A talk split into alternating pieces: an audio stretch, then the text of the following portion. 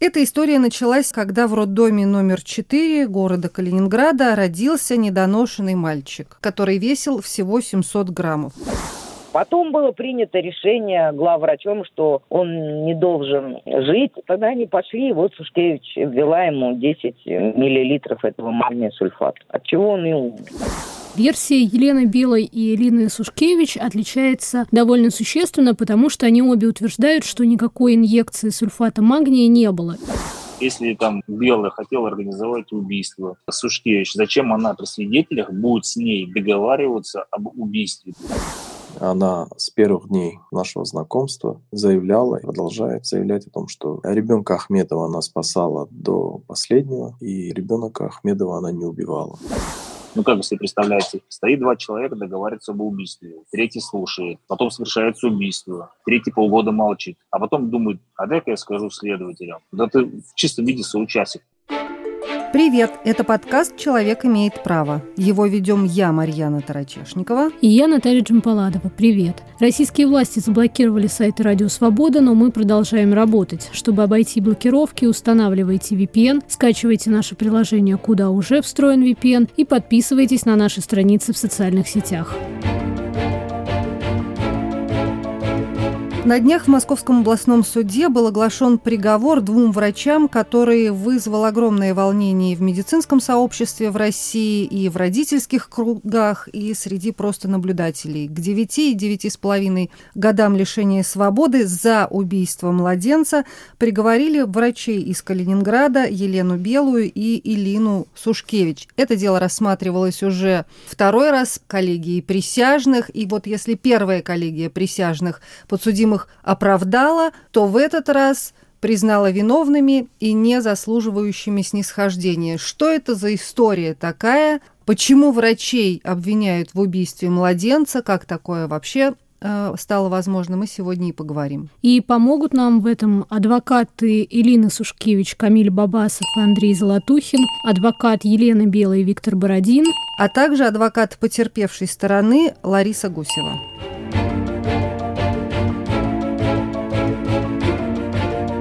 Эта история началась 7 ноября 2018 года, когда в роддоме номер 4 города Калининграда родился недоношенный мальчик, который весил всего 700 граммов. А вот о том, что было дальше, версии расходятся. И я предлагаю послушать первую версию, версию Замирхон Ахмедовой, матери этого мальчика.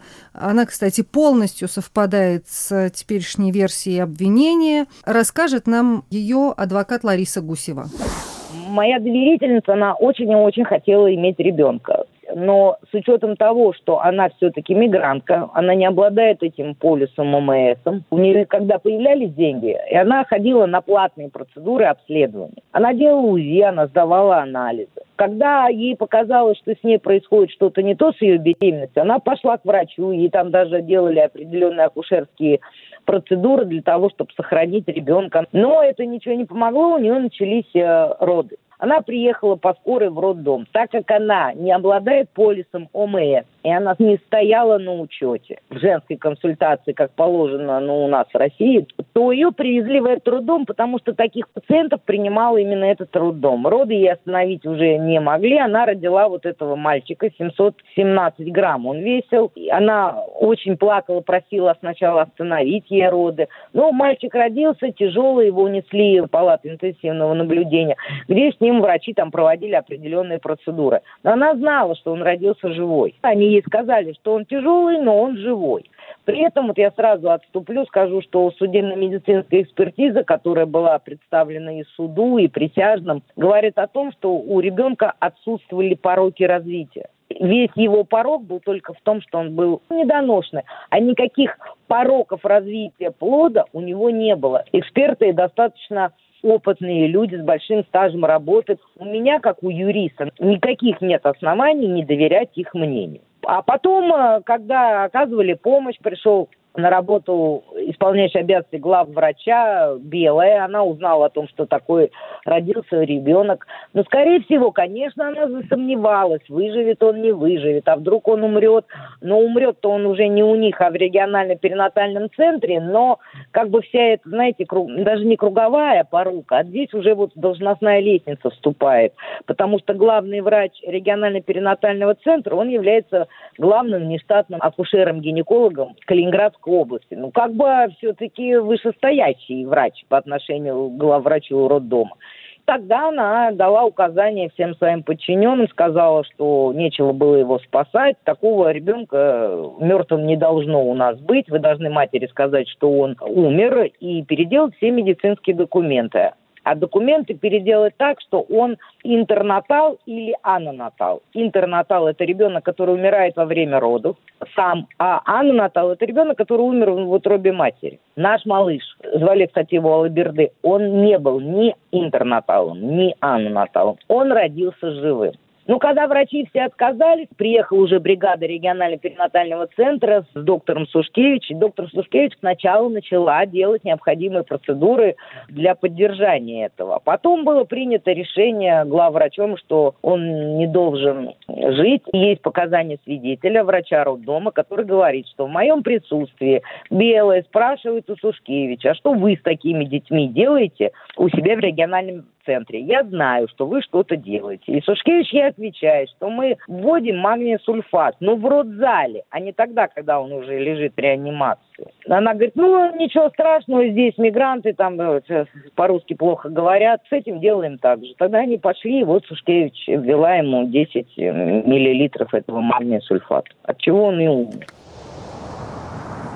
Вот это версия обвинения, которая обсуждалась в том числе и в суде. И этой версии, насколько я понимаю, придерживается и Замирахон Ахмедова. Она сама не особенно комментирует все, что происходило. Во-первых, она действительно не очень хорошо говорит по-русски. А во-вторых, как только началось это дело, а, на нее реально оказывали сильнейшее давление. Да, версия Елены Белой и Элины Сушкевич отличается довольно существенно, потому что они обе утверждают, что никакой инъекции сульфата магния не было. Никто ребенку ничего такого не вводил.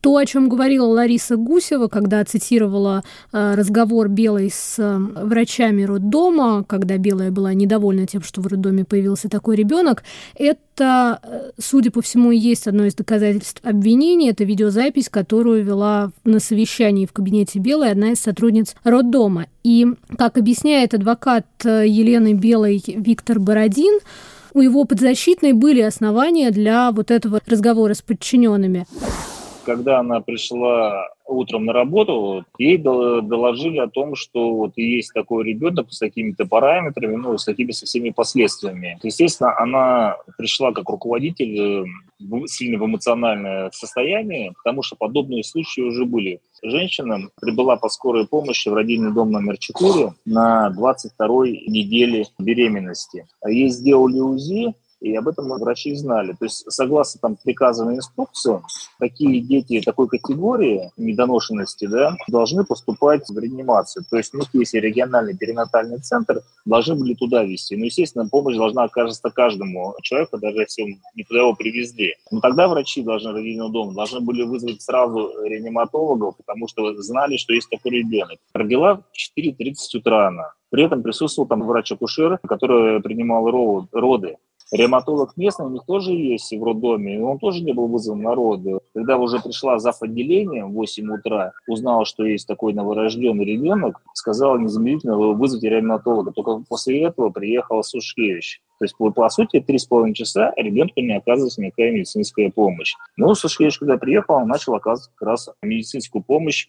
И когда Белая пришла на работу и узнала, как оказалась помощь, она была в ярости из-за того, что врачи, во-первых, не вызвали ревматолога, во-вторых, не было возможности отправить ее в реанимацию. И, как я понимаю, Белая, видя все эти параметры, она понимала, что ребенок э, шансы выжить очень малы. И такие случаи уже были, и поэтому она и говорила, что вы творите, что вы э, думаете, что вы всемогущие, все можете сделать, почему не были вызваны реаниматологи, почему не было то-то сделано. Поэтому запись такие вот есть ее эмоциональная речь. Конечно, там, когда задают вопросы, а что же нам делать? Мы же маму уже, уже сказали, что он живой. Но она тоже в эмоциях говорит, да что теперь хотите, что и говорите. Хоть так, хоть так. Вот. Как я понимаю, из-за вот э, неквалификации действий своих подчиненных, получается, вот такие ситуации произошли. А для Элины Сушкевич э, это утро начиналось таким образом, рассказывает ее адвокат Камиль Бабасов.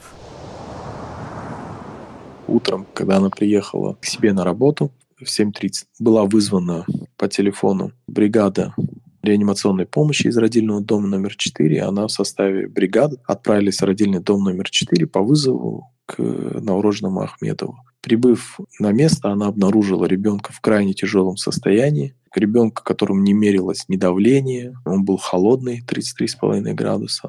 Было всего взято всего два анализа газа в крови, не брался ни общий анализ крови, не проводились те жизненно важные ему необходимые мероприятия, она высказала свое недовольство врачу Кисель, который дежурила в то утро, начала заниматься ребенком. Ввела ему препараты, померила давление, взяла анализ крови, еще раз взяла анализ газа в крови, он показывал катастрофические данные. Вот эти анализы утренние ребенка я показывал, есть такой профессор Кишкун Алексей Алексеевич, автор руководства по лабораторным методам диагностики, на которые эксперты в этом деле ссылались, доказывая виновность Елены. И я с ним встретился, показал анализ, он мне сказал, а почему мне показываете анализы умершего человека? Я ему говорю, нет, нет, это анализы живого человека. Он говорит, нет, это анализы умершего. Не бывает у людей таких анализов живых людей. К сожалению, к 10 часам 26 минутам он скончался. Если бы Элина Сергеевна просто убрала бы от него руки и не лечила бы, он бы и так умер. Без всяких видений, никаких препаратов. Никаких причин убивать этого ребенка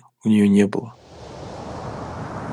Вообще, откуда появилась версия убийства? Потому что изначально, насколько я понимаю, уголовное дело было возбуждено или по факту смерти ребенка, или дело о халатности какой-то и там неоказании помощи, может быть. Ну, в общем, ни о каком убийстве речи не шло. Претензии изначально предъявлялись именно четвертому роддому и руководству четвертого роддома. Причем не за Мирахон Ахмедовой, а матерью, а очень сильно там возбудилась ее старшая сестра, которая уже давно живет в России, но она почему-то была убеждена, что этого мальчика просто отключили от аппарата искусственной вентиляции легких и не хотели спасать. И она стала звонить везде, куда только можно, в полицию, в прокуратуру, говорить, что значит, у нас тут ребенка не хотят лечить и вообще тут убивают. Вот примерно так, насколько я понимаю, складывалась ситуация, но тем не менее ни о каком убийстве речи не шло. Да, я так понимаю, с версией вот сестры как раз вполне себе стыкуется изначальная версия следователей, когда в ноябре арестовали только Елену Белую, ее потом, насколько я понимаю, отправили под домашний арест, но ей тогда предъявили обвинение в превышении должностных полномочий. И речь шла о том, что ее бригада врачей да, под ее руководством не ввела младенцу специальный препарат, который помогает там раскрываться легким, и поэтому вот ему не оказали помощи, он умер. Но потом, спустя полгода, как рассказывают адвокаты, внезапно в деле появились свидетели. Одна из э, сотрудниц роддома, которая присутствовала как она говорит, э, на переговорах э, Елены Белой и Элины Сушкевич, которая уже приехала в роддом. И вот эта вот свидетельница, врач, она вспомнила, что Елена Белая дала указание Элине Сушкевич ввести ребенку дозу магния. И после этого как раз обвинение предъявили уже Элине Сушкевич. Это было в июне 2019 года, то есть спустя полгода после смерти младенца. Но при этом у адвокатов есть большие вопросы к тому, как вот эти свидетельские показания появились, почему они появились и как их интерпретировало следствие. Вот что говорит адвокат Елены Белой Виктор Бородин. Если там Белая хотела организовать убийство Сушкевич, зачем она при свидетелях будет с ней договариваться об убийстве, когда стоят еще другие врачи слушают? Она может отвести ее в сторону и с ней договориться об этом а, зайти вместе в палату, где ребенок находился, и вдвоем это сделать без всяких свидетелей. И свидетели полгода молчали об этом, не говорили. А через полгода они сказали, да, мы слышали, мы знаем, да, водили они версия следствия их о том, что они якобы зависимые от дела, что под страхом увольнения боялись сказать об этом, потому что могут потерять работу и негде будет им устроиться. Но по сути они были соучастниками. Ну как вы себе представляете, стоит два человека, договариваются об убийстве, третий слушает, потом совершается убийство, третий полгода молчит, а потом думает, а дай-ка я скажу следователям. Да ты в чистом виде соучастник, по сути, убийства, если так оно было. Адвокат Элины Сушкевич Камиль Бабасов также обращает внимание на то, что то вот есть эти свидетельские показания, но при этом нет никаких следов ни ампулы, ни шприца, которым бы теоретически воспользовалась бы Сушкевич, если бы она вводила ребенку инъекцию где ампула из-под магния сульфата, где шприц, о котором говорит вот единственный свидетель Косарева, который говорит вот в моем, от заведующей отделением, который, кстати, лежал ребенок, говорит о том, что в моем присутствии убили этого ребенка. Она, значит, в этот момент говорит, я просто стоял, наблюдала, а потом, чтобы сохранить доказательства, взяла флакон курасурф, лекарство, которое для раскрытия легких вводится ребенку, и взяла историю болезни, зашила их в подушку, спрятала она. У нее спросили, а как же шприц, ампула от магния, почему их не взяли? Она говорит, а что я буду в мусорке ковыряться? Судья она так заявила. Мы говорим, ну подождите, если обвиняют в убийстве, убили же не курасурфом, убили не историей болезни. Если утверждает, что при вас вели и убили, и вы ради сохранения доказательств для передачи их следствию что-то сохранили, а почему вы шприц не взяли? На нем же будут отпечатки, там, не знаю, кровь идентичная тому на игле будет от ребенка. Ничего этого не сделали, потому что не было никакого шприца, никакой ампулы, ничего этого не было. Вы слушаете подкаст «Человек имеет право». Продолжим после короткого объявления. Самые интересные дискуссии из соцсетей. Подкаст «Цитаты свободы». Каждый понедельник и четверг я, Аля Пономарева, пересказываю вам самые важные дискуссии, чтобы вы могли не тратить время на чтение Фейсбука и просмотра Ютуба. Слушай подкасты «Радио Свобода» в iTunes, на Google Podcast, в Яндекс.Music, в Castbox и Spotify. Подкасты «Радио Свобода». Это подкаст «Человек имеет право». Его ведем я, Марьяна Тарачешникова. И я, Наталья Джампаладова. И сегодня мы пытаемся разобраться в деле калининградских врачей Елены Белой и Элины Сушкевич, которых на днях приговорили к 9 и 9,5 годам колонии по обвинению в убийстве новорожденного. Еще очень много вопросов вызывает то, что стало мотивом для этого убийства. Следствие и сторона потерпевших объясняют это вот так, как рассказывает Лариса Гусева. Женщина рожает, врач понимает, родится ребенок живой, но скорее всего, тяжелый. И, скорее всего, он не выживет. Тогда, ну, если он родился живой, он идет в статистику живорожденных. И его смерть идет в статистику новорожденных умерших. А данные случаи разбираются комиссии авторитетные, обсуждаются, и как бы могут там определенные какие-то бюрократические процедуры проходят, наверное, неприятные для врача. Эта версия обвинения, она косвенно подтверждалась поведением врачей. Зачем было той же Белой приводить в палату мать и рассказывать, ты молодая, ты еще родишь, он тебя будет ДЦПшником, у него мозг не работает, это не работает. И говорить, давай мы его там, откажись от него. Просто моя доверительница сказала, что нет, я хочу этого ребенка, я прошу вас, пожалуйста, спасайте его. А она могла чего-то недопонимать из разговоров врачей? Я думаю, нет, потому что была не она одна. С ней была ее старшая сестра, которая тоже была признана потерпевшей по делу. Старшая сестра хорошо говорит по-русски. Она уже около 15-20 лет живет на территории Российской Федерации, она гражданка России. И сестре говорили то же самое. Ну вот, несмотря на то, как следствие объясняет э, мотивы Елены Белой и Елины Сушкевич, по словам адвоката Сушкевич Андрея Золотухина, вообще тема того, почему они, по версии следствия, совершили это преступление, да, если они его совершили, в суде особо даже и не обсуждалось. Исходя из прений государственного винтеля, она вообще практически ничего про мотив-то не сказала. Они как бы вообще эту сторону обходят, потому что они понимают, что тот мотив, который был изложен в официальной формулировке обвинения, он просто не, ничтожен. В принципе, мотив не доказан был по ходу процесса. И мы все время уповали на то, что нет мотива, а судья просто наши доводы решил таким образом разбить, что ничего страшного, без мотива тоже можно убить. У нас очень интересный судья попался, безусловно прям как будто бы специально его подобрали, когда решили дело передать из Калининградской области в другой регион. Прям так Генеральная прокуратура активно говорила нам Московскую область и других регионов нам не надо. Московский областной суд. И подобрали нам вот самого такого прообвинительного судью.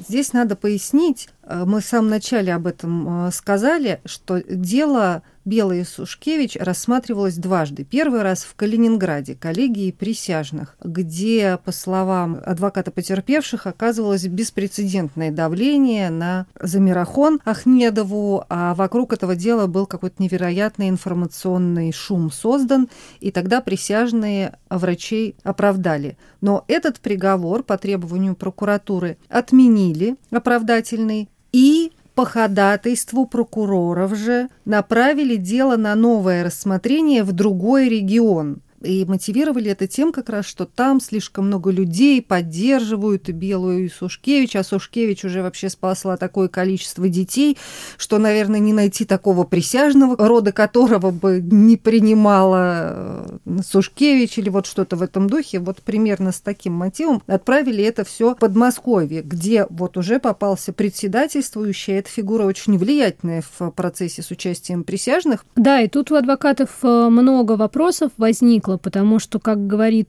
тот же Андрей Золотухин, адвокат Илина Сушкевич, в первом процессе, несмотря на то, что председательствующий также давал допросить им, допустим, не всех э, свидетелей, кого они просили, но тем не менее все события того дня были рассмотрены со всех сторон, и состояние ребенка было исследовано, и допрошены все свидетели, кто был в роддоме в тот момент. В общем, по словам адвокатов, было прям вот такое объемное дело. Здесь же в Московском областном суде у адвокатов большие вопросы к тому, как проходил процесс и к тому, какие доказательства доводились до присяжных. И одно из главных таких э, спорных моментов вот эта вот экспертиза, которая выявила у ребенка передозировку магния. Она обнаружила большое содержание ионов магния в почке, желудке и печени младенца. Да, но вот как рассказывает Виктор Бородин, в первой экспертизе, которую проводили в Калининграде, выводы были немножко другие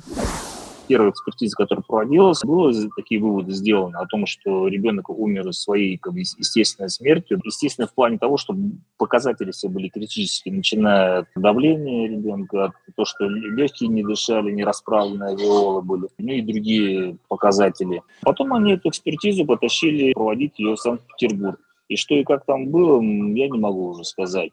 Но видно, что биоматериалы, которые предоставлялись экспертам Санкт-Петербург, на фотографиях видно, что вот эти пробирки или эти баночки, да, где там вот ткани, на основании которых делались выводы ткани там органов, различных, они скрыты, там нарушена была целостность. Это первый момент. Второй момент, что следствие сама приехала и изъяла пробирки из медучреждения, там двое суток они у нее где-то хранились, потом передала экспертам. То есть что с материалами да, происходило, тоже непонятно. Одна из версий, могли туда этот магнит там сульфат капнуть.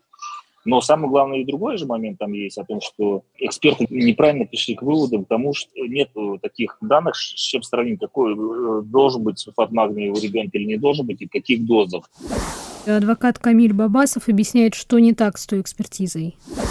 У ребенка обнаружили ионы магния в тканях. И эти ионы магния имели трех-четырехкратное превышение по отношению к взрослому человеку данных о превышении магния сравнительно с младенцами у него были нормальные. Ну, мы брали другую специальную литературу, которую до присяжных не давили. И там, в соответствии с этой специальной литературой, совершенно четко указывается, что те показатели, которые были обнаружены у ребенка магния, соответствуют его возрастной норме. Когда дети рождаются в третьем триместре, перед родами, ребенок начинает вытягивать из организма матери а, микроэлементы. И заключение это мы давали, суд, судья это читал, но присяжным это не показал.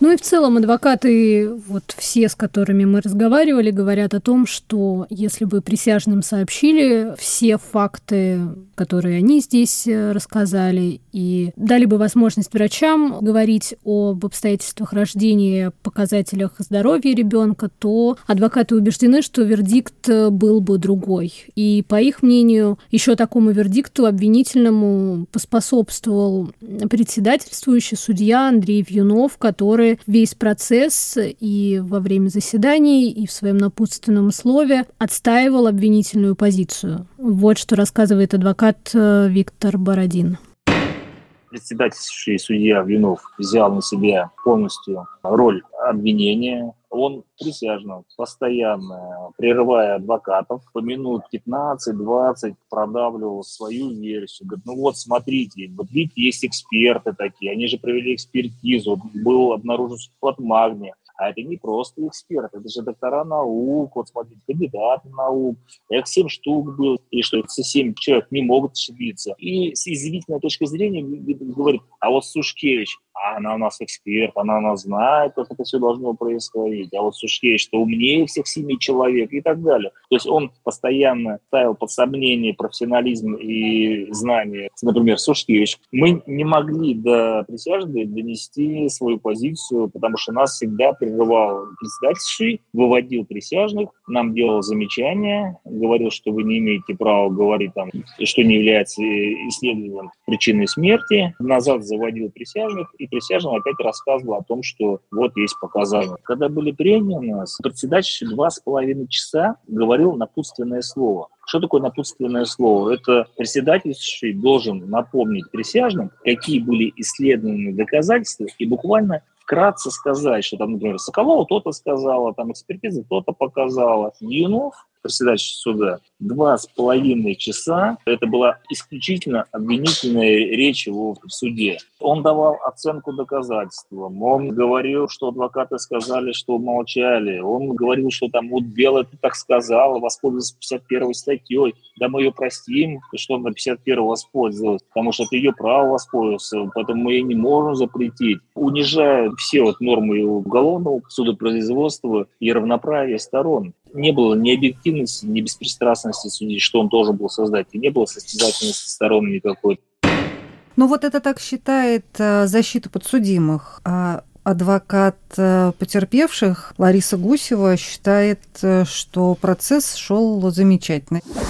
Там срок наказания от 8 лет. Им одной дали 9,5, то есть всего на полтора года больше. Второй дали 9 на год больше. И когда я сообщила сроки доверительнице, она мне сказала одну вещь. Вы знаете, говорит, мне все равно, сколько им дали. Даже если бы их отпустили прямо из зала суда, но они были признаны виновными, говорит, мне было бы этого достаточно. Потому что я, говорит, теперь понимаю, что справедливость в этом мире существует. Здесь же у нас не говорится о том, что врачи в чем-то ошиблись. Это не врачебная ошибка. Это что они лечили, но не смогли вылечить. Тогда у нас не было бы никаких к ним претензий. Здесь говорится именно о том, что они умышленно сделали все, чтобы он умер. Я даже вам скажу, вот Леонид Михайлович Рошаль в своей последней статье, он там сказал, я вообще не понимаю, почему им вменили 10 миллилитров, хотя ему было достаточно 3-4.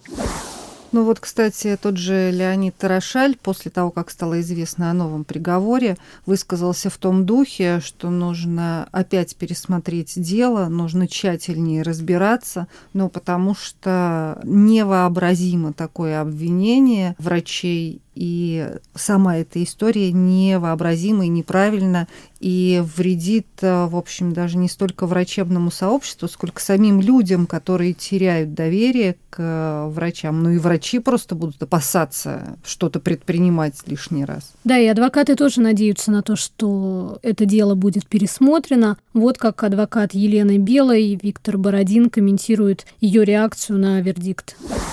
Для нее, конечно, был шокирующий состояние, когда был вынесен вердикт обвинительный. Здесь она, конечно, была себя чувствовала очень плохо. А уже когда были, скажем, без присяжных и вынесение приговора, мы уже были ко всему готовы, потому что мы знаем, что мы не совершали там убийство, что за нами правда, и рано или поздно мы ее добьемся. И человеку невиновному, ему хоть год, хоть пять лет, это, ну, когда невиновный человек, для него это все равно тяжело воспринимать сидеть за то, что он не, не совершал. Конечно, там те 10,5 лет, которые дал Блинов, это ну, не 15, но я надеюсь, что мы в высших инстанциях сможем отменить этот приговор э, и направить дело на новое рассмотрение.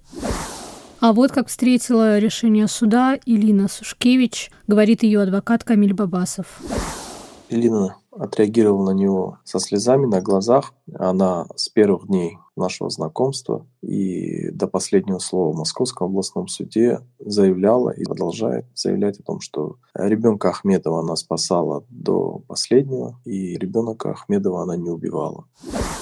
Вообще это дело, как, наверное, любое медицинское дело, всегда очень сложное для того, чтобы в нем разобраться. Действительно, нужно очень много специальных познаний. Вот даже то, о чем говорили нам защитники, Елена Белая, Елена Сушкевич, специальные какие-то анализы, какие-то биохимические показатели крови, еще что-то. В этом действительно очень сложно разобраться без вмешательства ученых. И, конечно, присяжные, да, они судьи факта, и они, в принципе, не должны должны вдаваться в особенные подробности, но с моей точки зрения у них должна быть возможность выслушать все стороны и все аргументы. Ну вот пусть приведут одного очень умного человека, другого очень умного человека, и они на пальцах объясняют вот эти все медицинские нюансы. Но самое главное, что, конечно, присяжным должны были доказать, что в этом деле есть состав преступления, а мотив – это просто неотъемлемая часть любого преступления, ну, кроме преступлений, которые совершены по неосторожности. Но Елену Белую и Лину Сушкевич именно в умышленном убийстве обвиняют, и именно за это их судят. И здесь, конечно, нужно доказать, а в чем умысел-то заключался. Ну, мы будем следить за тем, как дальше это дело будет развиваться и как будет проходить заседание в апелляционной инстанции. А пока Елена Белая и Елена Сушкевич остаются в московских следственных изоляторах. Это был подкаст «Человек имеет право». Его вели я, Марьяна Тарачешникова. И я, Наталья Джампаладова. Слушайте наш подкаст на основных подкастовых платформах. Это Apple подкасты, Google подкасты, Яндекс Музыка, Castbox, YouTube, а также на сайте Радио Свобода. Слушайте нас, подписывайтесь, ставьте лайки и сердечки.